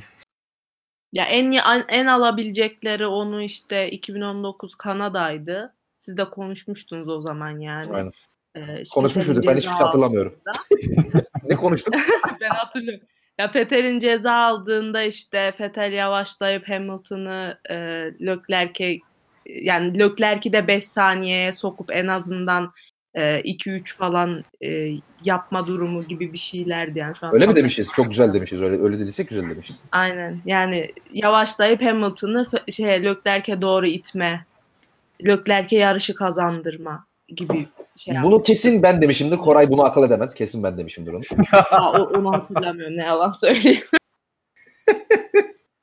Senin de tutup e, Malezya'yı hatırlayıp şunları hatırlayamaman çok ilginç ya. Ya ben yarış çok hatırlarım. Ben bana sor bir tane yarışı direkt sonucunu sana söyleyeyim ama şey e, podcast'te konuştuklarımızı hiç hatırlamıyorum ben. Niyeyse bilmiyorum hiç hatırlamıyorum. Görsel hafıza iyi herhalde. İçsel hafıza hiç yok bende galiba. Burak Er yazar. Benim hafıza konumuzun podcast'te bir alakası yok. Küfürü yediklerimizi duydum ben şu anda. Kulaklıktan o yüzden geçiyorum oraya. Burak Er yazar. Portimao gibi bu kadar geçişin zor olduğu ve heyecanı azaltan pistlerde yarış organize etmek F1 yönetiminin asıl amacı olan gridi yaklaştırma fikrine ne kadar uygun sizce? Ee, Portimao. Portimao, Imo, belki Imola e, demek iş, istedi herhalde Portimao yerine ama şöyle aslında Imola normalde e, belki hatırlayanlar olur. Eskiden Imola'nın son e, düz, start finish düzünden önce bir tane daha şikan vardı ve o şikan yüzünden Imola geçiş yapmak çok zordu ama e, yarış e, şeyleri, yarışın sahipleri, organizatörleri e, bu geçiş yapma zorluğunu ortadan kaldırmak için o son şikanı kaldırdılar ve arka yani o start finish düzlüğü çok büyük bir düzlük, düzlük haline geldi. Aslında o sebeple biraz daha geçişe uygun bir pist haline geldi. Hani orada Tabii biraz bu Covid dolayısıyla zorunluluk da var pist seçiminde ama ben özellikle böyle heyecanı azaltan pistler seçtiklerini düşünmüyorum Formula 1'in ama pist seçimlerinde tabii ki teknik anlamda hatalı olanlar var yani hiç, hiç örnek vermeye gerek yok. Zaten Rusya var bir kere takvimde. Yani tarihin en kötü pisti. Ama yani tabii orada para, politika. Miami giriyor yeni. Miami onu, onu konuşacağız. Onu not aldım. Onu not aldım. Onu konuşacağız. Ha, ya orada tabii ki sadece teknik ve geçişi elverişlilik değil. Orada başka faktörler de var. Hani onu söylemeye Ya çalışıyorum. size. ben de şey diyeyim bununla ilgili. Ya şimdi e, geçiş ya da heyecanı azaltan diyoruz ama ya abi 2000 dönemlerinde hani bir sezon boyunca toplam pist üstü geçiş sayısı ya 20-30 civarlarında. Ya bir, bir- bugün bir yarışta olan geçiş o, o zaman 10 yarışta oluyordu abi. Aynen öyle ve hani biz o zamanlara zevksiz demiyoruz. Hatta hani pist üstü mücadelesinin olması gerektiği gibi olduğunu falan söylüyor. İşte DRS'den konu olduğunda vesaire bunları söylüyoruz. Ya bunlar evet geçiş olarak belki e, çok şey vaat etmiyor ama pist üstü mücadelesi vaat ediyor bu pistler. Ve aynı zamanda pilotajlık vaat ediyor. Ya şimdiki o biraz Sinan sizin bahsettiğiniz işte Rusçaydı bilmem neydi hiçbir artık pilotaja bir şey kalmayan artık tamamen aracın e, performansına bağlı pistler giriyor pist, e, takvime ve bu tarz pistleri göremiyoruz artık. Yani bu tarz pistler asıl işte pilotajı ve zevki or- açığa çıkaran pistler. Evet bugün e, pek e, normal şartlarda bir yarış izlemedik ama abi en ufak hatada kuru pistte bile sıralamalarda da gördük. En ufak hatada herkes çakal havuzuna gömülüp yarıştan e, ya da işte sıralama turlarından devam edememe riski riski taşıyordu yani. Yani en ufak hata senin yarışına mal olabilir ama yeni tarz pistlerde bu yok. İşte onun için bu tarzlar geçiş az olsa bile hala daha zevk vaat ediyor bence. Yani söylediğinin hiçbir şeyine katılmasam yani kaç şeyine katılıyorum da hiçbir şeyine katılmasam bile şuna katılmamam mümkün değil. Yani şu özellikle kaçış alanlarında gravel trap olmayan, çakıl alan olmayan pistlerden ben nefret ediyorum. Ya olacak abi. Onun her yerde olması lazım abi. Bütün kaçış alanlarında gravel trap olması lazım. Bu olmaması artık bence saçmalık. Eskiden böyleydi ve hakikaten dediğim gibi bir pilot hata yaptığı zaman cezalandırılıyordu. Tamam pilotlar çakılıp kalmasın. Ama bugün Hamilton'ın olduğu gibi en azından böyle bir 45 saniye bir dakika kaybetsinler abi. Ya da bir en azından böyle 10-20 saniye kaybetsin abi. Pilot dışarıya taşıyor 2 saniye kaybediyor. Ya bu ne anlamı kaldı ki abi o zaman pilotun hata yapmasın. Bu ben bu kaçış alanı denen şeyden nefret ediyorum. Yeni pistlerden de nefret etmemin en büyük sebebi o. Senin de dediğin gibi kesinlikle katılıyorum sana. Ve çakıl alanlarının çok daha fazla arttırılması gerektiğini düşünüyorum. Tıpkı Imola'da ve diğer old school pistlerde olduğu gibi. Ne mesela Spa'da olduğu gibi. Ee, geçiyorum şu an sorulmayan sorular yani ki benim sorumu niye sormadınız diye düşünmeyin lütfen. Kusura bakmayın hani sorulan soruları tekrar okumamak için e, bakınıyorum. Sorulmamış bir şeyler arıyorum. Ee, Alperen'in sor- şöyle bir sorusu var. Horner Verstappen bana Palpatine Anakin Sky- Skywalker'ı hatırlatıyor, anımsatıyor. Siz ne düşünüyorsunuz demiş. Valla ben Star Wars serilerini izlememiş bir insan olarak buna yorum yapamıyorum. Ben Var de mı? izlemedim. Ben de izlemedim. Evet biz çok çok iyi bir Star Wars izleyicisiymişiz ekipçe. Ee, kusura bakma Alperen. Bir de Esra abla Konyalı mı demiş. Meraktan soruyorum ben Rizeliyim demiş. Esra Konyalı mısın? Yok. Değil. Kayseriliyim. Yalan söylüyor arkadaşlar. Mardinli. Ee, Batuhan Batılı sormuş. Ha- Hamilton Anzer balı mı Çam balı mı kullanıyor demiş. Deli bal. Ee, onun dışında bakıyorum sorulmamış bir soru var mı? Russo'da geri geri gitme olayını sormuş onu cevapladık. Ee, onu da cevapladık. Evet şu an sorular aslında bitmiş gibi. Ee, yarış yarış dışında konuşacağım şu anda tek bir konu var. Çok da uzatmak istemiyorum. Hani ufak tefek olaylar var ama hani çok da konuşulacak e, bir şey yok. Çok podcast'ta uzaklarım. Miami GP'sini konuşacağım. Bu sabah aslında resmi açıklama Stefano Domenicali'den geldi. 2022 sezonunda gelecek sezon yani ikinci, sezonun ikinci yarısında henüz daha tarih belli değil ancak sezonun ikinci yarısında bir Miami Grand Prix'si gerçekleştirilecek. Bu Miami Grand Prix'si tahmin edeceğiniz üzere Miami'de olacak. Bunlar zaten nerede olacak başka. E, notu o Harika. şekilde almışım. O yüzden o cümle bir anda ağzımdan kaçtı. Kusura bakmayın. E, Miami'nin NFL takımı Miami GP'si Miami'de olacak. Yani bu infoyla ne yapacaksınız artık bilmiyorum ama Miami GP'si Miami'de olacak. Miami'nin NFL takımı Dolphins'in, Miami Dolphins'in ev sahibi olduğu Hard Rock, Hard Rock Stadyumu var. Onun hemen yanında bir cadde pisti oluşturulacakmış. Ee, aslında yani bu Miami e, Gardens denilen çok merkezi bir yer. Çok hani spora elverişli bir yer orası ve sporun hakikaten aktif olduğu bir yer. Ee, benim bildiğim kadarıyla aslında o lokasyon olarak benim hoşuma gitti. Ee, anlaşma 10 senelik olacakmış ama yani bu anlaşmalara uyulduğu çok nadirdir. Yani 10 senelik 20 senelik anlaşmadan ziyade 3 yıl sonra sene sonra çıkan çok pist var. Örnek şu an aklıma geldi mesela Hindistan. Ee, yani o çok e, şey yapmamak gerekiyor. Çok itibar etmemek gerekiyor ama ben uzun süreli olacağını düşünüyorum. Tamamen Liberty Media'nın Amerika ile olan bağlarından dolayı ve Amerika'da yarış yapmak istemesinden dolayı. iki tane yarış yapmak istemesinden dolayı. Ee, yani benim kişisel fikrim cadde pisti olmasından dolayı tamamen bir commercial yarış olacağını düşünüyorum. Ben yani Singapur, e, Abu Dhabi tarzı bir yarış olacağını ve pist olacağını düşünüyorum ben şahsen kendi fikrim. Tamamen commercial böyle içerisinden yine böyle otellerin böyle üstünde havuzların olduğu falan böyle ultra lüks şeylerin, yatların demir alacağı falan yarışlar o tarz şeyler bekliyorum ben yine. Bilmiyorum siz de aynı fikirde misiniz ama Koray. Ya ben şöyle e, söyleyeceğim. Şimdi zaten e, Liberty Media'nın ikinci bir Amerika yarışını getirmek istediği çok önceden belliydi zaten. Hatta Miami'nin daha önce e, girebile girme imkanı da vardı. Covid ve Miami'deki galiba protestolar nedeniyle bu durum biraz ertelenmiş çünkü Miami halkı burada bir pist istemiyordu. Yani bu nedenlerden dolayı ertelendi bu e, olay 2022 ama yine de girmiş oldu. Bu tamamen para kaynaklı bir olay. Yani yok işte cadde pisti, pilotajdı, yok işte seyircileri çekme falan. Bilmem bunlar yalan. İşte Amerikan seyircileri işte Formula 1'e çekeni falan böyle bir şey yok. Ee, 2012 yılında e, Amerika Grand Prix'si Formula 1 takvimine girdikten sonra Formula 1'deki Amerikan sponsorlarının e, etkisi %48 artmış. Ve şu anda ya 2018 verilerine göre yani Formula 1'e e, sponsor olan Amerikan firmaları toplamda 118 milyon dolarlık bir e, gelir sağlıyor Formula 1'e. Ve Liberty Media'nın da en büyük amaçlarından biri bu e, parayı arttırmak. Yani Amerikan sponsorlarını daha fazla çekmek ama am- biraz da Amerikan sponsorlarını Formula, Formula 1'e çekmek, daha fazla gelir elde etmek. Ve aynı zamanda bunu düşünmelerindeki en büyük etkenlerden biri de bu dönemlerde Formula 1 e, sponsorlarında, Amerikan sponsorları dışında diğer sponsorlarda %15'lik bir düşüş yaşanmış. Hani artık biraz diğer e, şunu söyleyebiliriz. Diğer e, sponsorların biraz daha çekilmeye başladı. İşte Amerika'da biraz daha popülerliği arttığını söyleyebiliriz e, Formula 1'in.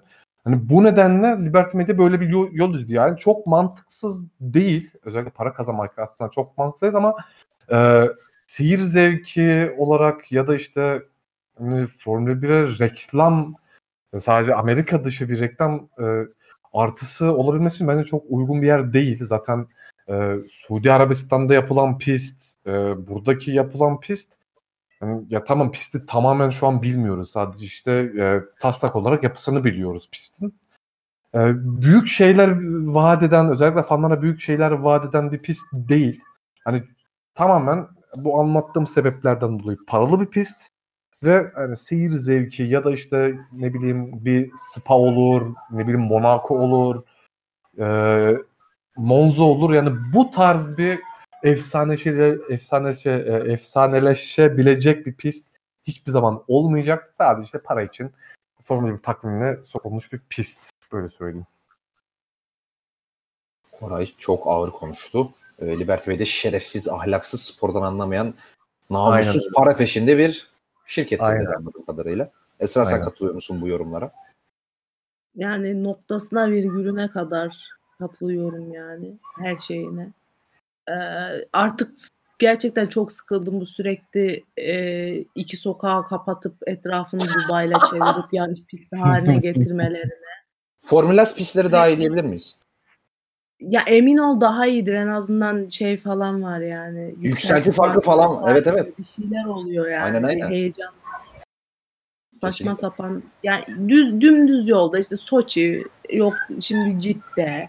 Hadi Singapur ilk girdiğinde neyse o hani commercial e, amaç güden bir pist vesaire akımının ilki Singapur'sa hadi Singapur'un nemi şunu bunu var ekstra bir zorluk vesaire katıyor. Bir de hani gece yarışı falan oradan belki biraz e, hype'layabiliyoruz ama yani onun dışında işte Monaco efsane vesaire diye işte Bakü'de e, tarihi şeyiyle şehrin e, modern kesmini birleştiriyor vesaire. Hadi diyelim onları da oradan kattık. Bakü'yü de çok sevmiyorum ama yani bu yeni gelen pistlerin hiçbirinin hiçbir özelliği yok ve habire cadde pisti de oluyor takvime saçma bir şekilde. Çok gerçekten sıkıldım artık bu saçma sapan pistlerden. Evet, e, ekleyeceğiniz bir şey yoksa herhangi bir konuyla ilgili e, son sözlerinizi alalım arkadaşlar. Yavaş yavaş kapatalım podcast'ı. Var mı eklemek istediğiniz bir şey? Benim yok. Benim de yok. Tamam. Zaten bir buçuk saate yakın konuştuk. Çok güzel bir yarıştı genel olarak. Hani kapanış sözlerini de öyle yapayım. Ben Imola'nın yıllardır Formula 1 geri dönmesini isteyenlerden bir tanesiyim. Özellikle o son şikanın da kaldırılmasıyla beraber start finish düzlüğünün de artık geçişe elverişli olmasıyla beraber e, benim en sevdiğim pistlerden bir tanesiydi zaten. Ve hakikaten e, geçen seneki yarışta, bu seneki yarışta beni çok tatmin etti. Umarım kalıcı olur. Yani koronanın bize kattıklarından e, güzel şeylerden bir tanesi olur ve kalıcı olur artık takvimde Imola. Eee sezon çok iyi başladı. Şampiyonluk mücadelesi olacak gibi görünüyor. Her iki yarış da çok iyiydi. İlk yarışta galibiyet mücadelesi çok yoğundu. E, ikinci yarışta olmayan yoktu. Hani galibiyet mücadelesi son tura kadar gitmese de olmayan hiçbir şey yoktu neredeyse yarışta. O sebeple çok eğlenceliydi. Yani umarım sezon bu ayarda devam eder. Umarım grid yine de yakın olmaya özellikle Mercedes Red Bull dengesi bu şekilde yakın olmaya devam eder. Hani kimse uzayıp gitmez umarım. Bu Red Bull da uzayıp gitmez diye umuyorum yani. Hani sadece Verstappen kazasın diye değil. Ee, umarım bu şekilde devam eder. Bir sonraki yarışı tarihini ben şu anda çok iyi bir moderatör olarak tamamen unuttum. Ee, bir ay sonra desen izlenir. Ne zamandı bir sonraki yarış? Ay sonu 30'unda olması lazım. Öyle mi? 1 Mayıs. Aynen 30. Aynen 30 aynen tamam. Bir hafta ara var. Aynen Evet. 30 Nisan 1 Mayıs 2 Mayıs. Aynen. Ee, bir, bir hafta ara var. Burayı da Evet Portimao. Aynen. Portimao var. Ondan sonra da hemen hiç ara vermeden direkt İspanya'ya gidiyoruz. Ee, ondan sonra yine bir hafta ara verip Monaco'ya gidiyoruz. Gitmesek de olur ama gideceğiz. Yani öyle Ee, grid ekibi olarak gidiyoruz. Monaco'ya yani. gidelim. Gidelim mi Monaco'ya Monaco'ya? gidelim. Yani Monaco'ya gitmeye Ben benim uçak bileti param Monaco yetmez Yarış de. haftasını çok seviyorum ben. Ben de çok seviyorum. Ee, havuzda güzel kızlar oluyor. Ee, şimdi Ya yalnız Monaco deyince ben şunu eklemek istiyorum. Ben Monaco'da Mazepin'i izlemek istiyorum. izleyemeyeceksin ki 10, 10 saniye izleyeceksin sadece. Abi FPP yolu tıkar ya. Şey tıkamıştı ya. Free Practice One'da şey ya. Aynen aynen. Free Practice One izleyemeyeceksin Koray. Neden? Çünkü Free Practice One'da o ilk o ayar turunda duvara vuracak. Araç öyle şasiyi masiyi komple dağıtacak. Daha yarış hafta sonunda bir daha göremeyeceğim o. Çok umutlanma o yüzden bence yani. Abi bu yarışta 4 saniye yavaş giden adam Monaco'da 10 saniye yavaş turlar asla indiremezler buna yani. Muhtemelen Ya, düşünsene. %107'yi tutturamaz. Diyorlar. A- aynen aynen. %100 değil 7'yi tutturamama ihtimali hakikaten var. Neyse 3 yarış sonrasını çok atlamayalım. O esprileri o zamana saklayalım. Daha bir aydan fazla var. Arkadaşlar ağzınıza sağlık. Çok güzel podcast'ti. Teşekkür ederim. Bir sonraki Evet. yarış hafta sonunda görüşmek üzere. Hoşçakalın. Hoşçakalın. Hoşça kalın.